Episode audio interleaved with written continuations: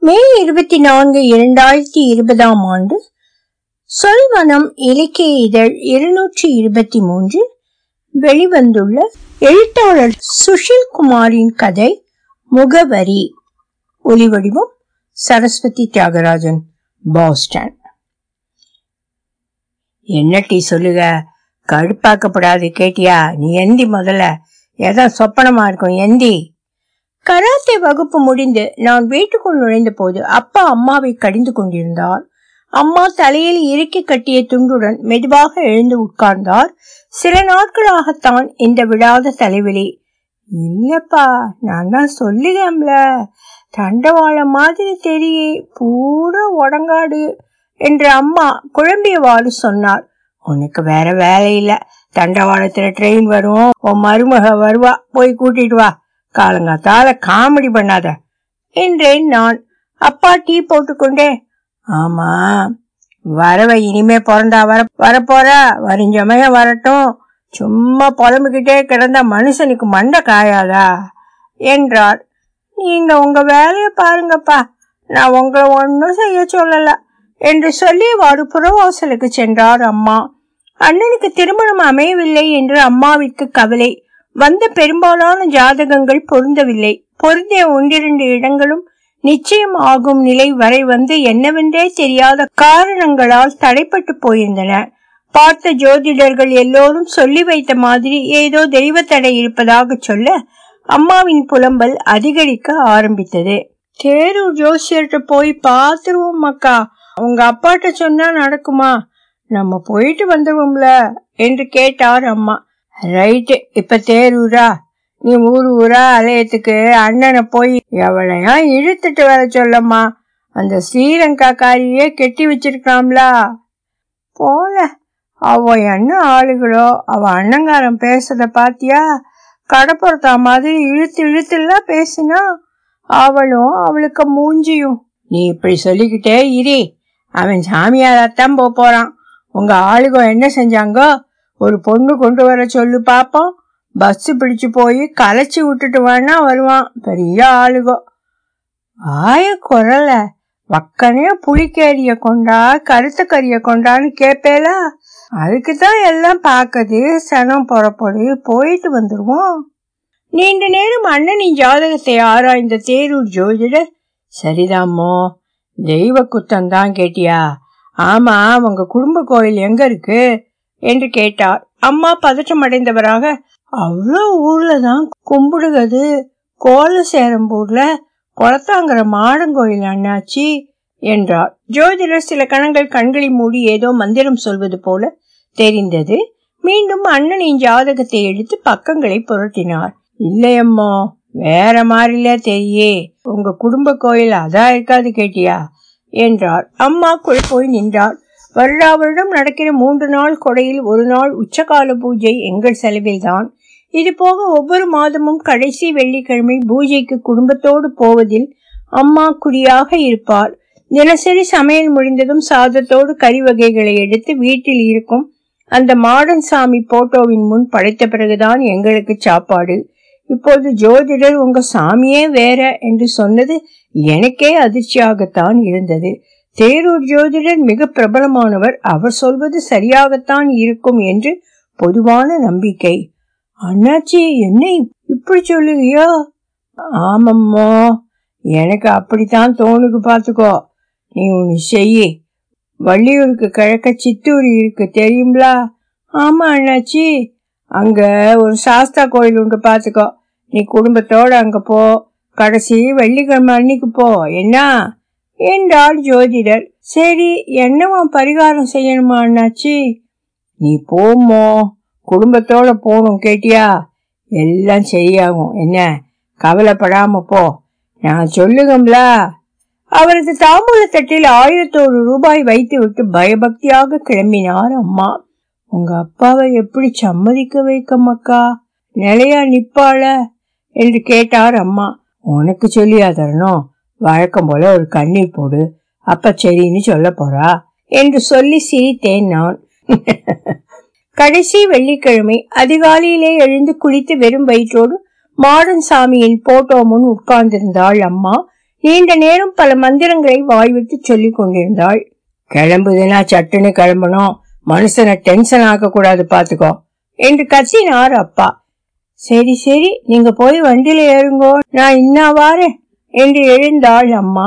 அப்படியாக மெனக்கெட்டு வாடகை கால் பிடித்து சித்தூருக்கு கிளம்பினோம். நான் அண்ணனையும் அம்மாவையும் கிண்டல் செய்து கொண்டே இருக்க அம்மா மந்திரம் சொல்வதை விட்டபாடில்லை அப்பா மூஞ்சியை இறுக்கமாக வைத்து ஏதும் பேசாமலே வந்தார் அந்த ஆலமரம் ஒரு முழு கிராமத்தையே மூடும் அளவிற்கு பெரியது.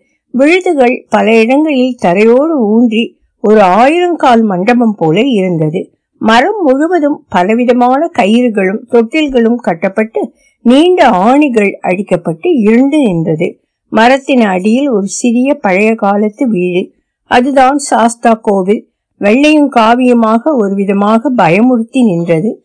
நாங்கள் சென்று சேர்ந்த போதே பயங்கரமான கூட்டம். குடும்பம் குடும்பமாய் நெருக்கி அடித்து கொண்டு உட்கார்ந்திருந்தார்கள். நாங்கள் கடைசியாக உட்கார்ந்தோம். சற்று நேரத்தில் மூன்று முறை மணி அடிக்க மொத்த கூட்டமும் சேர்ந்து குலவையிட அந்த இடமே அதிர்ந்தது. அதன் பிறகு ஒருவர் கூட பேசவில்லை. அருகில் இருந்தவர்கள் எங்களையும் அமைதியாக இருக்குமாறு செய்கை செய்தனர்.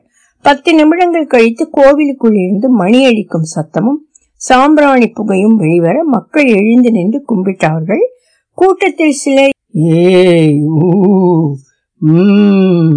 என்று சத்தமிட்டு சாமியாட ஆரம்பித்தனர்.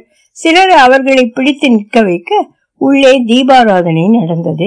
மக்கள் அனைவரும் மீண்டும் அப்படியே உட்கார உள்ளிருந்து காவி வேட்டி அடைந்த மூன்று வயதானவர்கள் வெளியே வந்து நின்றனர். அவர்கள் கையில் மூங்கில் பிரம்புகள் மற்றும் சிறுநீர் கொப்பரைகளை வைத்திருந்தனர். அப்பாவின் முகம் இன்னும் இறுக்கத்திலேயே இருக்க அம்மா பக்தியில் கரைந்து உருகிக் கொண்டிருந்தார் அண்ணனை பார்க்க எனக்கு மாலை போட்ட பலியாடு ஞாபகம் வர வந்த சிரிப்பை அடக்கிக் கொண்டேன். நீண்ட அந்த நிசப்தத்தின் ஊரே யாருடைய சரவணனா? வா உங்க அப்பா அம்மைய கூட்டிட்டு முன்னால வாடே என்று யாரோ கத்த எனக்கு ஒரு நொடி புல்லரித்து விட்டது. நாங்கள் அங்கும் இங்கும் குழப்பமாக பார்க்க கன்னியாரிக்காரன் தானடே மூத்தவனுக்கு கல்யாண விஷயமா வந்திருக்கியோ? வா முன்னால வா என்று முன்னால் நின்ற மூன்று பேரில் ஒருவர் கத்த கூட்டமே எங்களை திரும்பி பார்த்தது போல் இருந்தது.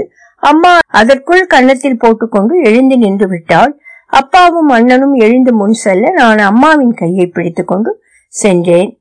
வாடே வா. எல்லா இடத்துலயும் கொமைக்கப்படாது கேட்டியா? விளையாட்டு காரியம் இல்ல. வந்து தோப்பு கரணம் போடு. என்று அவர் என்னை பார்த்து கத்த அம்மா என்னை முன் தள்ளினார். கோவிலை பார்த்தவாறு நான் தோப்பு கரணம் போட அவர் அம்மா அப்பா அண்ணனுக்கு திருநீர் பூசி விட்டார் பின் என்னை கை காட்டி நிறுத்தச் சொல்லி திருநீர் பூசி உற்று பார்த்தார்.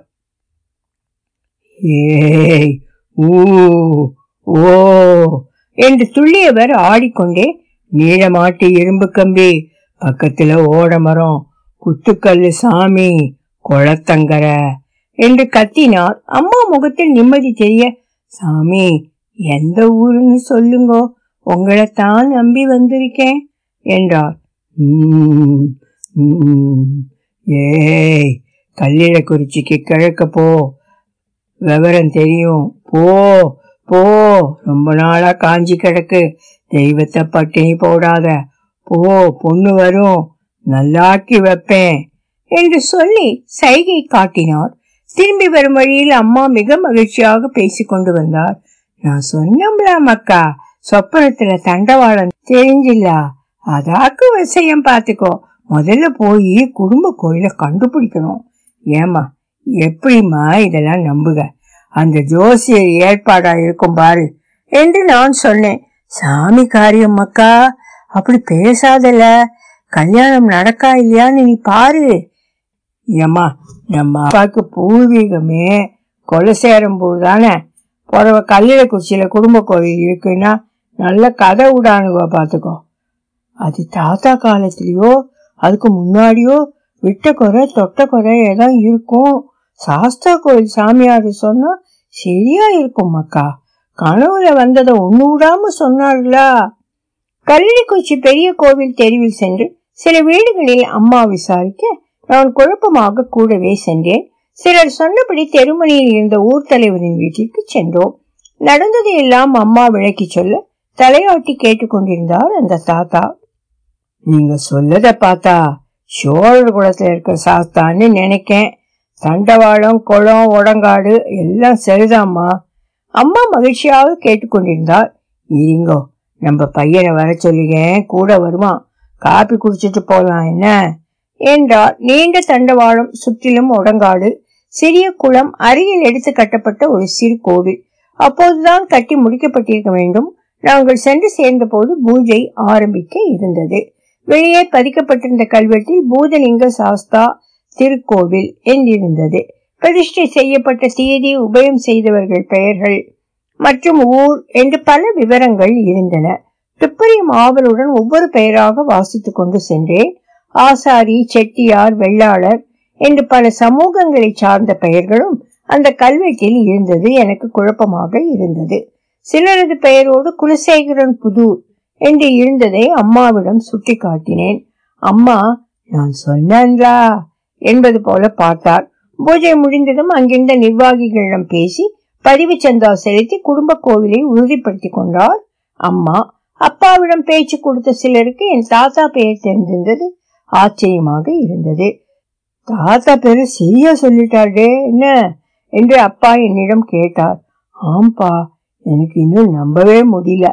என்றேன் நான். அண்ணன் அமைதியாக சிரித்து கொண்டு வந்தான். அவனுக்கு என்ன பெண் கிடைக்க போகும் நம்பிக்கை? இல்ல மக்களே எனக்கு ஒன்றும் பெருசா நம்பிக்கை எல்லாம் இல்ல. ஆனா தாத்தா பேரை தெரிஞ்ச ஆளுக இருக்குல்ல? அப்ப சரியாத்தான் இருக்கு. தாத்தா ஒன்றும் சொல்லாம போயிட்டாரு. சரிப்பா எப்படியோ அம்மைக்கு இன்னொரு சாமி கிடைச்சாச்சு. இனி நம்ம உயிரை எடுப்பா என்று சிரித்தேன். பூதலிங்க சாமிக்கு அடுத்த மாதம் கடைசி வெள்ளி சிறப்பு கொடை எங்கள் செலவில் நடந்தது. கொலை முடியும் முன்னரே அங்கு வந்திருந்த ஒரு குடும்பத்தினர் தாமாகவே முன்வந்து அண்ணனை பற்றி விசாரித்து சென்றனர். அடுத்த இரண்டே மாதங்களில் அண்ணன் திருமணம் நடந்து முடிந்தது. எனக்கு ஒரே ஆச்சரியம். எனது காரண அறிவு தத்துவார்த்த விவாதங்கள் எழுத்து வாசிப்பு பெரியாவிசம் எல்லாவற்றையும் ஒரு புறம் ஒதுக்கி பூதலிங்க சாஸ்தா என்னை பார்த்து கிண்டலாக சிரித்தார். மாடன் சாமிக்கு பக்கத்தில் படையலை பங்கு போட்டுக்கொண்டு பூதலிங்க சாஸ்தாவும் எங்கள் வீட்டில் குடியேறினார். அண்ணனுக்கு நல்ல வியாபார வாய்ப்புகள் வந்து சேர மைனியும் நல்ல குணத்துக்காரியாக அமைய எல்லாமே நல்லபடி சென்று கொண்டிருந்தது. இரண்டு வருடம் கழிந்திருக்கும் ஒரு நாள் காலை தூக்கத்திலிருந்து பதறி எழுந்த அம்மா தண்டவாளம் ஒடங்காடு குளத்தங்கர என்று கத்தினார். அப்பா ஏட்டி என்ன செய்ய? எந்தி என்ன செய்யிட்டி? என்று அம்மாவை பிடித்து உலுக்கினார். மைனி ஓடி வந்து அத்த என்னாச்சித்த சொப்பன கண்டேதா என்றாள். அண்ணன் வழக்கம் போல அமைதியாக பார்த்து கொண்டிருந்தான். அம்மா மெதுவாக எழுந்து புறவாசலுக்கு சென்றவாறே என்னை பார்த்து தேரூருக்கு போகணும் அக்கா புறப்படு என்றார். அவரது முகம் பயத்தில் உறைந்தது போல இருந்தது. தேரூர் ஜோதிடர் என்னம்மோ ஏதா விசேஷம் உண்டுமா? என்று சிரித்து கொண்டே கேட்டார். அம்மா சட்டென கலங்கியவராக அண்ணாச்சி என்னத்தை சொல்ல சொல்லுகையோ? ஒரே கெட்ட சொப்பனம். யாரோ செத்து கிடக்க மாறி. பொறுவாதே அதே தண்டவாளம் உடங்காடு கொஞ்ச நாள் அதே சொப்பனம்தான். நான் இப்போ யார்கிட்டையும் சொல்லலை. ஓ சரி. வேற ஏதாவது நடந்தா வீட்டில் யாருக்கும் அடிக்கடி பட்டாமோ? என்று கேட்டார் ஜோதிடர். ஆமா அண்ணாச்சி. குளிக்கும் போ. அன்னைக்கு பைக்கு விட்டுட்டு எனக்கு ஒரே படபடப்பா வந்துட்டு. ஒரு குலதெய்வத்தை தொட்டு கும்பிட்டுட்டு வேலையை பார்த்தேன். உம் கல்லிட குறிச்சிக்காரிக்கு விசேஷம் உண்டுமா? அம்மா சற்று நேரம் அமைதியாக இருந்து இல்லை அண்ணாச்சி நம்ம பிள்ளைல ஒன்றும் சொல்லதுக்கு இல்லாமல் இருக்கேன். முதல்ல ஒன்று உண்டாயி நிலைக்கல பிறவு ஒன்னையும் காணும். குடும்ப கோயிலுக்கு தப்பாம செய்த அண்ணாச்சி சின்னவனுக்கும் ஒரு வேலை அமைய மாட்டுக்கு என்றவர் என்னை நிமிர்ந்து பார்த்தார். நான் எப்படா வேலை கிடைக்கலன்னு ஃபீல் பண்ணினேன் என்று அம்மாவையும் ஜோதிடரையும் பார்த்து திரு திருவென்று மொழித்தேன் நான். அது சரி ஒன்னு செய்வோம். இன்னொரு தடவை சித்தூருக்கு போவோம் நானும் வாரேன் என்று சொல்லி ஒரு தாயத்து கயிற்றை கொடுத்து மைனியின் கையில் கட்டச் சொன்னான் தேரூரார் கடைசி வெள்ளிக்கிழமை இந்த முறை சீக்கிரமாகவே சென்று முன்வரிசையில் இடம் பிடித்து உட்கார்ந்தோம். அம்மாவும் மைனியும் கண்களை மூடி மந்திரம் சொல்லிக் கொண்டிருக்க அப்பா கோவிலையே பார்த்து கொண்டிருந்தார். நான் ஜோதிடர் முகத்தை பார்க்க அவர் எல்லாம் நான் பார்த்துக்கிறேன் என்பது போல தலையாட்டினார் பூஜை முடிந்து முதியவர் மூவரும் வெளியே வந்து நிற்க கூட்டம் அமைதியாக அவர்களின் அழைப்பிற்காக காத்திருந்தது. முதலாவதாக கடைசி வரிசையிலிருந்து ஒரு குடும்பத்தை அழைத்து குறி சொன்னார் பூசாரி. அப்படியே இன்னும் சிலர் அழைத்து குறி சொல்லி அனுப்பினார். திடீரென நடுவில் நின்றவர் என்னை பார்ப்பது போல தெரிந்தது. சில நொடிகளில் வாடே சரவணா வழி தெரிஞ்சிட்டா? கன்னியாரிக்காரா எந்திரி வா? என்றார். அம்மாவும் மைனியும் சட்டனை எழுந்து முன் செல்ல அண்ணனும் அப்பாவும் பின்தொடர ஜோதிடர் என் பின்னால் இருந்து என்னை தள்ளினார். என்னமோ? பேரனை பார்க்கணுமோ? இதுக்குள்ள வந்திருக்கணும் கேட்டியா? சரி ஆக்கிருவோம் என்றார் பூசாரி. அம்மா பணிவோடு அவரை பார்த்து நின்றார். குலதெய்வத்துக்கு சிறப்பு வச்சியாமோ? ஆமா சாமி நீங்க சொன்ன மாதிரி தான் செஞ்சோம். எல்லாம் நல்லா தான் போச்சு. இவளுக்கு தான் ஒன்றும் நிறைக்க மாட்டுக்கு. பூசாரி சில கணங்கள் கண்மூடி நின்றார் தலையை இடவலமாக ஆட்டியவர் இல்லையம்மோ சாமி பட்டினியாலா கிடக்கு? கெடா கேக்கு பாத்துக்க. கருங்கெடா கேக்கு. ஓ ஏ ஏ என்று கத்தி துள்ளினார். எங்கள் எல்லோருக்கும் முகத்தில் பெரும் குழப்பம். அம்மா கண் கலங்க சாமி பூதலிங்க சாஸ்தாலா கெடா கேக்குங்கிய? பூசாரியின் கண்கள் சிவக்க வேகம் கொண்டு ஆட ஆரம்பித்தார் சில நிமிடங்கள் ஆடி முடித்தவர் ஏய் விளையாடப்படாது கேட்டியா? நீளமாட்ட இரும்பு கம்பி பக்கத்துல ஓடாரம் குத்துக்கல்லு சாமி குளத்தங்கர. என்று கத்தினார். அம்மா அழுதே விட்டாள். ஒன்னும் மனசுலாவில சாமி என்று கேட்க பூசாரி மீண்டும் ஆட ஆரம்பித்தார் சற்று நேரத்தில் நின்றவர் குளத்தங்கரைக்கு மேய்க்க உள்ளவும் பூலிங்கம். நான் கிழக்கல்லா இருக்கேன். கருங்கிடாக்காரனாக்கும் பட்டினி போடாத பாத்துக்கோ ரெண்டு தலைமுறை ஆச்சு. கோபத்துல இருக்கேன். ஏ ஓ எனக்கு சிரிப்பு வர அடக்கி நின்று கொண்டிருந்தேன். பூசாரி எனக்கும் திருநீர் பூசி என் தலையில் கை வைத்தார். ஒலி வடிவம் சரஸ்வதி தியாகராஜன் பாஸ்டன்.